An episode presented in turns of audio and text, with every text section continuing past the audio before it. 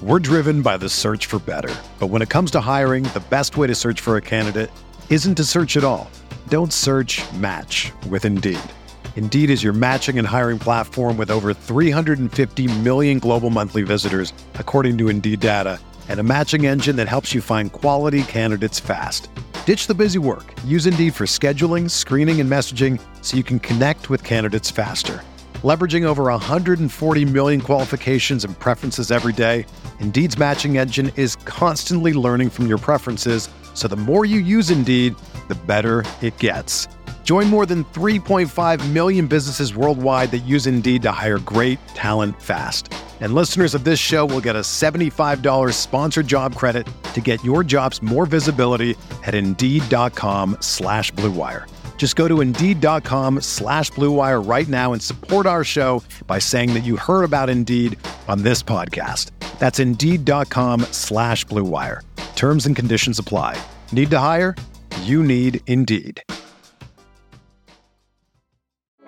Support for this podcast comes from Frito Lay and the 2023 Snack Bracket Championship. The Frito Lay Snacker Challenge is underway, and fans are voting on their favorite snacks to crown champion. We're talking about prime time matchups between the best 64 snacks in the land. Will Ruffles Ridges reign supreme? Can Doritos defend their dynasty? Or will Smart Food use their smarts for a surprise upset? Only you can decide. Get in on all the action for a chance to win up to $1,000 or a year's worth of snacks. Let your snacks be heard. Just go to fritolaysnacket.sbnation.com to vote and enter for a chance to win. No purchase necessary. Sweepstakes ends April 3rd, 2023. Void where prohibited. Year's worth of snacks awarded in the form of 52 coupons, each good for one bag of chips. See official rules at fritolaysnacket.sbnation.com. Hello, friends. This is Kirk Henderson here with another episode of Kirk Your Enthusiasm. As part of my off-season goals, I was hoping to bring on some more people from that weren't necessarily Mavs adjacent. And with that, I have decided today to bring on my very old friend and recently rejoined uh, contributor with Silver Screen and Roll, Anthony Irwin. How are you, Anthony? I'm doing good. Apparently, I'm really old. Well, you know, when you think about like the summer league stuff, like it, it's like, oh, I went to that summer, and then all of a sudden it was like eight summer leagues ago, kind of thing. Yeah. Where it's it, it just really kind of adds up after a while. Well, but before we before we get started on some of the stuff that I wanted to talk to you about, I, I wanted you to kind of give a little bit of of your you know what you do because you you were locked on Lakers for a real long time, and you've recently rejoined Vox and SB Nation uh, Silver Screen Roll, and you're kind of ta- uh, uh, taking over a relatively new project with the Lakers feed. And I just wanted you to talk about that for a bit. Yeah, so I was at Locked On Lakers for about five years, I think just shy of five years. And uh, it was a daily Lakers podcast, and it had uh, quite a bit of success. So Vox saw that and figured they would uh, bring me on to do something fairly similar. Uh, it's it's uh, it's a daily show. The Lakers Lowdown is a, is a daily show. It's it's pretty different from Locked On Lakers in that Locked On Lakers was usually about thirty to forty minutes every day. Uh, Lowdown is is more of like a ten to fifteen minute kind of primer for what you might be hearing or what you might have missed and then and then I get to work with some super talented people who are already there at the feed, and they do longer form shows every day of the week, and I do two of those uh, one being the Anthony Irwin show, and the other one being Lakers Lounge that I record um, with our buddy Harrison Faigen. And uh, and yeah, it's been it's been a lot of fun to to be back at Vox and and be a part of this community again. And and uh, I'm just trying to to catch up to your your uh, green room numbers, which are which are pretty freaking bananas. Yeah, I don't really know how all that stuff happened, but it's it's it's it's fun. So part of why I wanted to bring Anthony on today is number one because I've known him forever, but number two, when the coaching search uh, for the Los Angeles Lakers occurred, I guess it was two off seasons ago. Was it summer of 19? Mm-hmm. So the summer of 19 was there's, you know, who is going to coach the Los Angeles Lakers? And there were lots of stories and talked about because for one of the premier jobs in the NBA, coaching the most well known player in the multiverse and LeBron James was bound to get a ton of scrutiny. And I was kind of hoping you could could walk us through a little bit of what happened because uh, you know Jason Kidd ended up as an assistant coach, and as we all know, Jason Kidd is now the Dallas Mavericks head coach. and I think you you know what a lot of fans have sort of stopped when when when I've been talking about the Mavericks, what we talked about is his transition into coaching with New Jersey, his kind of swift departure from New Jersey, his coaching with the Bucks, and then how he left the Bucks on a little bit. It wasn't good terms, uh, frankly. And now you know he had a little bit of a break. I think he basically didn't coach for a year, and then he ended up with Los Angeles. But I, I, was, I think, if you tell us a little bit about how you know the coaching staff was assembled in Los Angeles, then I'm, I'm I want to ask some questions about sort of you know what you all are aware of when it comes to Kidd's time in Los Angeles because sometimes with assistants it's a little murkier. Yeah, so the Lakers were on the precipice of hiring Tyronn Lue as their head coach. Remember, they are they bought him a birthday cake. And they sent out the tweet uh, with Lue blowing out his birthday candles. Like it looked like everything was getting ready to go and everything was about to be finalized. And right as they were about to cross the finish line, uh, the Lakers asked Lue to have Kidd on uh, his staff. Like that, that he was uh, somebody, no matter who the coach was going to be, they would have to accept that Jason Kidd was going to be an assistant coach uh, for them, and and a, and a and a powerful one. He's the highest paid assistant coach in the NBA right now, and or, or well, he was before he he became a head coach with with you guys. And uh, Lue didn't like that. Lue wanted to pick his, rightfully so. Lue wanted to pick all of his head coaches and, and have final say on who was or was not on his bench. And then he moved on. And in steps Frank Vogel. I, I love the the picture of Frank Vogel sitting there on the outside of the interview room and the Lakers just kind of walking. I was like, Yeah, you, yeah, you you got the job. You want Jason Kidd on your staff? Cool, cool. You're the head coach.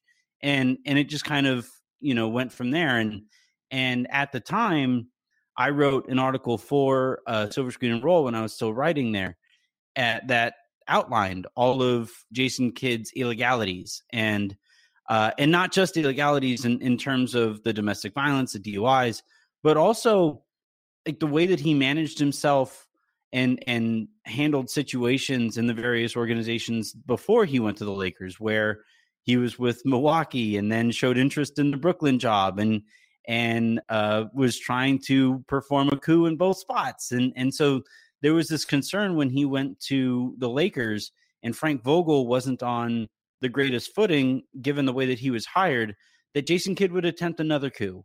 And that as soon as the Lakers fell short of expectations in the regular season, the Lakers would fire Vogel and in would step Kidd um, as as the head coach that they kind of sort of wanted all along, and but couldn't uh, employ him because some of those past uh, allegations and actual charges and something that he actually pled guilty to, uh, those came to light all over again, and the Lakers didn't want to head down that that PR nightmare of a path, which the Dallas Mavericks apparently are now more okay with. and, We're gonna see because his introductory presser is probably this week. Yeah, uh, and I've I've already asked a couple of local newspaper reporters, like the folks who really do ask the questions, just because I shy away from that. I don't want to.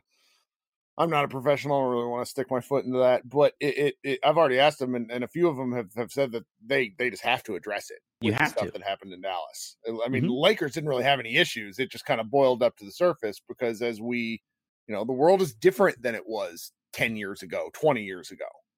Yeah.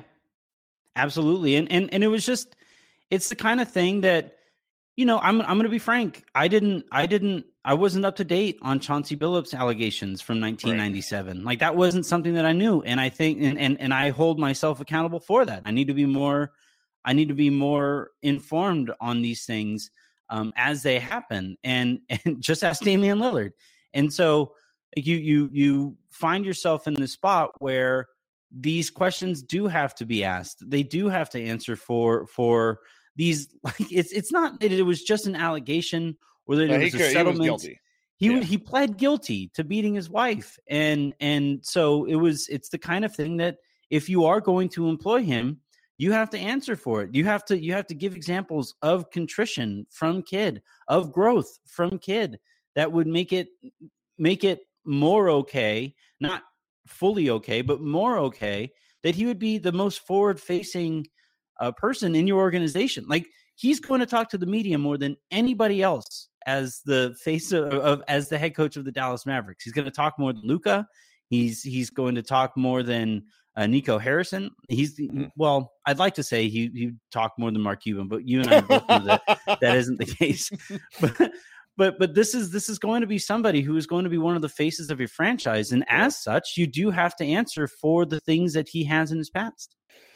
Well, so so what ended up happening in Los Angeles is that any fears of Kidd doing things that he had done in his previous stops were allayed because frankly the 2019-2020 Los Angeles Lakers were an outstanding basketball team particularly on the defensive end and a lot mm-hmm. and and any sort of is Kidd going to usurp Vogel that conversation when did did it disappear or or did it just like so what what kind of occurred well you you hit it on the nail it's it's it's at the end of the day, the Lakers were so good, and and and also Frank Vogel developed very good chemistry with LeBron James. Like the the thing about Frank Vogel that uh, I don't think he necessarily gets enough credit for is that like he is an insane worker. Like he he he he comes from a film background. He loves breaking that stuff down, and I think uh, by showing that to LeBron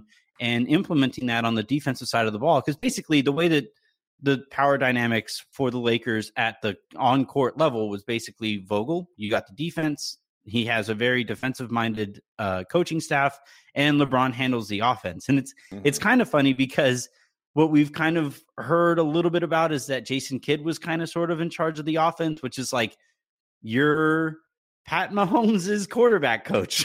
you know, like you, you're gonna look good no matter what, but where the Lakers, I think, where it it showed that the Lakers needed a little bit more tactical help on the offensive side of the ball, which is something the kid was supposed to be in charge of, was the the the team's offense fell off a cliff anytime LeBron stepped off the floor. And and I think, you know, for those who were holding out hope that Kidd grew um, on in terms of the strategy that he offers on on the offensive side of the ball, like that that's not that doesn't speak too well to those possibilities. But that said, he did get, you know, he was very close with LeBron. LeBron eh, uh, respects him a ton, um, and and I think that's the kind of relationship that he's hoping to build with Luka. So there's, I think we could see basically a, a, a very similar situation here with Luka. The offense looking looking great when he's out there, and then you know really struggling because Kidd doesn't have the wherewithal offensively to to make up for what it looks like when when Luka steps off the court. But anyway, Lakers got really good. Frank Vogel kept his job, and and Kidd continued to then turn his eye across the league, and and you saw it the last couple of years. Every single time a team underachieved, you saw reports of Jason Kidd might be interested in that job. Like Jason Kidd, he's that Leonardo DiCaprio meme that like every time some team doesn't play very well, it doesn't play up to expectations. His agent was like, "Ooh, that's a possibility." and and and it didn't take very long for those rumors to start popping up and and in this time they came uh it, it wound up being the perfect storm for Kidd in that he has enough support with Dirk Nowitzki, Michael Finley, Rick Carlisle on his way out speaks up for him and and and now he has a job. And that Rick Carlisle stuff was weird. It felt like he was playing a joke, only for it to to then and Cuban was like, "That's a great idea." I mean, obviously, there's kind of more at play there. So you did touch on a couple of things that I was I was really curious about because I mentioned this earlier, and it's sort of important. Assistant coaches don't get to talk to the media. They rarely, if ever, mm do. Maybe off season, but certainly not in season.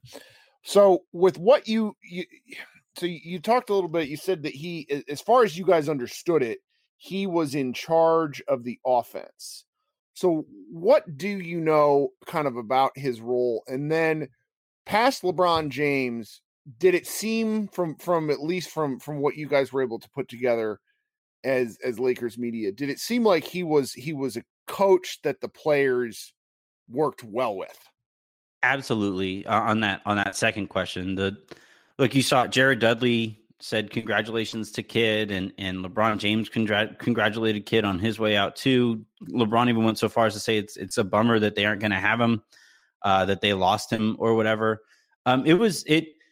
I think in a normal year where the Lakers don't have as many injuries as they had, and if they fall short of expectations with with Vogel as the head coach and uh, Kidd, you know, finds his name heavily in rumors to be the head coach somewhere else, there's a chance that LeBron applies a little bit of pressure to try to keep Kidd around, even if it costs the Lakers Frank Vogel. I, I this this wasn't the year to do that because there was such a glaring reason for why the Lakers fell short and that the LeBron missed 30 games, Anthony Davis right. missed 30 games. Like that's that's why the Lakers are where they are right now. So you can't quite fire Vogel over that, though they did fire their uh, head trainer for it. Mm. So um, and so like th- if somebody was going to fall on that sword or be thrown upon that sword, it could have been Vogel so that LeBron could have Jason Kidd as his head coach. But and and and and and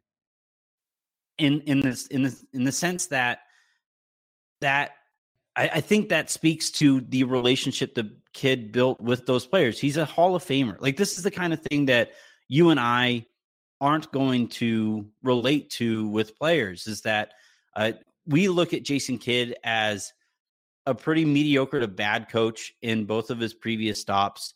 Mm-hmm. Uh, somebody who has all kinds of bad stuff in his past legally and in terms of of of managing situations as as the head coach who wanted more power in both of his previous stops you and I look at that just from just without knowing the guy whereas the players they they look at him as yeah that's one of the best point guards of all time he is somebody who pulls me aside to give me to impart his wisdom on playing the game they see the game similar. LeBron and kids see the game very similarly, and so that's that's what that's what those guys are are, are holding on to when they when they stand up for the guy. And and right. and so like on on one hand, we have to understand the differences in your and my approach to analyzing Jason Kidd, but we also kind of sort of have to ask like, so does that just not mean like does the legal stuff not mean as much to a LeBron to a Jared Dudley to whoever it is like speaking up for Jason Kidd?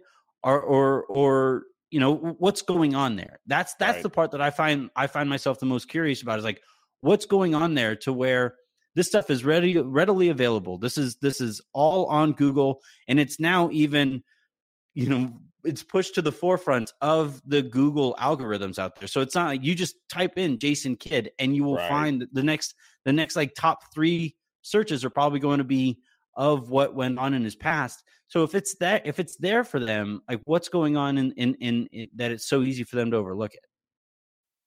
Well, it's got to be one of those things where you know we we've all we're all friends with people in real life who have done shitty things and mm-hmm. who have made mistakes, and it's probably a thing where you can look past it because you say you know someone. But I do find some of what you said I found very interesting because in kind of doing my research, one of the kind of under under I don't want to say reported because it was reported, but talked about things was how when it came to Giannis and Middleton and and the the kind of you know the the tier A players on a given roster of the teams that he coached, guys really liked him. Whereas when it came to players who had significant shortcomings to their games, he was not kind and was often quite awful to be mm-hmm. to be quite honest and it, it makes me wonder if you know in relation to where he is and you know assistant coach is just a different deal but you know reading through some of the the the articles you guys put together harrison Faigen sent me a ton of of things that were you know jason kidd adjacent work it seems like a lot of team really liked him which is is not necessarily the case in his previous stops which makes you wonder, you know, a lot of fans have been on my ass where it's like, you know, guys can change, guys can learn, and I'm, I'm, there's something to that, but you know, it, it's really difficult to shake certain aspects of your personality. Like if you have a exacting and demanding uh, nature, it's going to be difficult for you to understand that certain players who are extremely limited can't do certain things the way you want them to. And I'm just, I'm really going to be interested to see how he handles this because the Mavericks roster even if they do a shakeup in the offseason, is going to be fairly it, it's top heavy, like in an extreme way. So it's it's very difficult to um it's it, I'm just going to be really interested to see what happens with this because that would be kind of the biggest change in Kidd from a head coaching stop from Brooklyn to Milwaukee to then Dallas in terms of being a head coach because he just you know maybe he learned some stuff having to be a different role. Mm-hmm. Yeah, I mean, for one thing, it's easier to be liked when you're the assistant coach you're not making the decisions. You're not you're not deciding on the roles for various players. You're not benching certain players. You're not, you know, so so I think it's easier to a certain extent to to just be a popular assistant coach amongst players, especially. So like I think that needs to be mentioned. But but yeah, look, if Kidd went from he was when he, when he would first entered the coaching pool, right, the talent pool for coaches, he was far and away the most popular candidate to where he could have picked any destination and and he would have been a considered a a a knock it out of the park grand slam hiring right? Even with that other stuff in his past which says a lot about where we were when he first entered the talent the talent pool and that was fairly recently and and so that is really interesting hmm. i don't think and, i've ever and, thought about it that way because i just kind of figured he he self-selected him out of being a head coach because he just wasn't very good well, yeah, I, am well. there's that obviously, but but I think I think if you go from if you go from that height and, and that amount of hype surrounding you as a head coach candidate to now having entire fan bases upset at the very notion of you being hired, you have mm. to at some point stop and do the math on what the hell happened? Like where what what happened over the last uh, whatever number of years it was and it hasn't been that long. It's it's been like 5 years. How did how did i see this precipitous fall? And and whether it's looking at yourself in terms of the person the human being and also as the coaching candidate like there should be some actual questions answer, answered or asked about hey, why did Giannis grow immediately after Kidd left? Like, yeah. what went on there? And and so, like, I, I think for him, I, I, would hope, and he has said, and there's a lot of uh, there are a lot of people willing to tell you coming from the Lakers who will say, yeah, he he he did undergo some growth here to where he wanted to just be on a staff and see how a good staff operates. And I think it says something about the fact that one of the things that he's now looking to do and heading to Dallas is he wants to bring some of the assistants over from the Lakers, having seen that that coaching staff operate at the at the high levels that it's reached while he's been watching. Well, this has all been been very interesting and really a lot more than I hoped for, to be honest, because I've just been me personally, I've I've been very down on the coaching hire for a multitude of reasons that extend well beyond kind of the tone deafness of an organization that has had trouble with harassment, with harboring somebody who had a sexual or I'm sorry, a, a domestic assault record.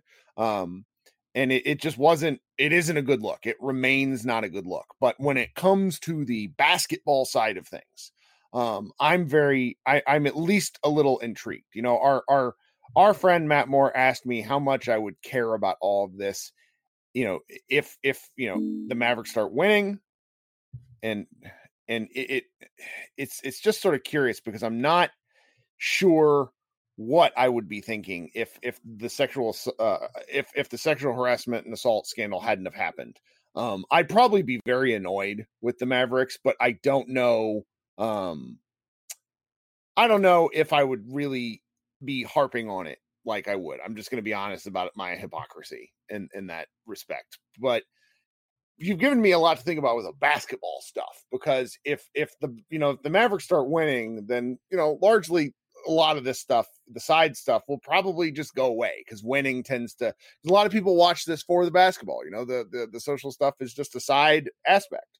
Um, and and I'm I'm now just in kind of a I'm in a better place now because I've just been kind of really grumpy about this, and I've not known how to talk about it because I I just kind of thought I, have honestly thought for for two days, three days now. I'm like, I just don't think this is a good basketball decision. But you've really given me a lot to think about in that respect. Yeah, I, I think uh, look, there exists in sports fandom all kinds of blind spots when the parties bring you happiness, right? Like if if like we whether it's I'm a Vikings fan and there was the Adrian Peterson situation, I'm a Lakers fan and obviously there was the Kobe situation, uh, and and now with the Lakers there was there was the Kidd thing and and for me personally when the Lakers were having success it was easier because none of the like, almost none of the uh, praise went to Kidd. Nobody's like, oh, the whole reason the Lakers are winning is because of some assistant coach out there. That's not how it works. Where I think it'll be a little bit more difficult is is with Kidd Kidd being the more forward facing face of this. And and look, if the if the Mavericks get better, um, which is possible because Luka is going to be another year older, and uh, there there might be they you know a, a more hands off coach might have uh, a little bit more success for Luka. And if they have some success, Kidd is going to get some of that that praise, and that's where it's that's where it's going to get a little awkward because you're going to say, well, how much of this is Luka? How much of this is Kidd? How much of this is the organization just being more in lockstep with each other? I don't I don't know yeah. how that's going to work. Uh, but but regardless, you know, you're right. If if the team that you like is winning basketball games and they're fun to watch, and you know, let alone if they go out there and they and they win a championship next year. You're right. A lot of this stuff is going to go away. Unfortunately, though, for for portions of the fan base and for portions of just NBA fans out there, it's impossible for that stuff to go away. So I I, I don't know what we do with that math. I I don't think we'll ever know what we do with that math. No, we probably can't. But I I from the purely basketball side of this, you've you've given me kind of maybe I've maybe mentally turned turned the page here, and I'm least willing to to discuss the the basketball side of this even more because it it just seems like there's there's something to that. So I don't want to take up any more of your day. This has been fun, and I really appreciate you bearing with my brief power outage and the other things that hopefully none of the listeners will notice. But uh, again, why don't you plug your show and the feed one last time? Uh, even though you know we we I I'm just gonna guess we don't have a ton of crossover audience. Probably not. I do. I, I, will say though that hopefully soon here, within the next couple weeks or so, few weeks, we'll have a national show on you know that focuses on the league as a whole on the uh, Silver Screen and Roll podcast feed. And then my show, the Anthony Irwin show, is kind of it just goes wherever I feel like taking it. Today, I'm going to have uh, Mirin Fader on to talk mm. about her book about Giannis. Uh, and, you know, Drummond might come up because she wrote that great profile on him. But it's just, you know, those if, if you're interested in crossover, if you've enjoyed this, uh, you could check out some of that stuff there. Well, this has been Kirk Henderson for the Mavs Moneyball podcast feed. You should subscribe, review, that sort of thing has been very helpful as we have slowly and steadily grown our audience throughout 2020 and 2021. And I plan to do a number of shows with Josh Bowe in the coming weeks, kind of looking back at the roster. You know, we've got about a month until free agency starts, so we're you know, now that a lot of the big news items are out of the way for the Mavericks, it's about dipping into, you know, speculative stuff and then, you know, getting weird. So that's what we'll be doing. Anthony, thanks again. Uh, this has been a lot of fun, and we will talk to you hopefully sooner rather than later. Today's episode is brought to you by Cars.com. With over 2 million vehicles and 50,000 more added every day, Cars.com will match you with the perfect car for you, your budget, your life, your style. And if you're ready to say goodbye to your current car, Cars.com will get you an instant offer to cash it in. Just start by entering your license plate and get matched with a local dealer who will write you the check. So whether you're looking to buy or sell, just go to Cars.com. It's magical.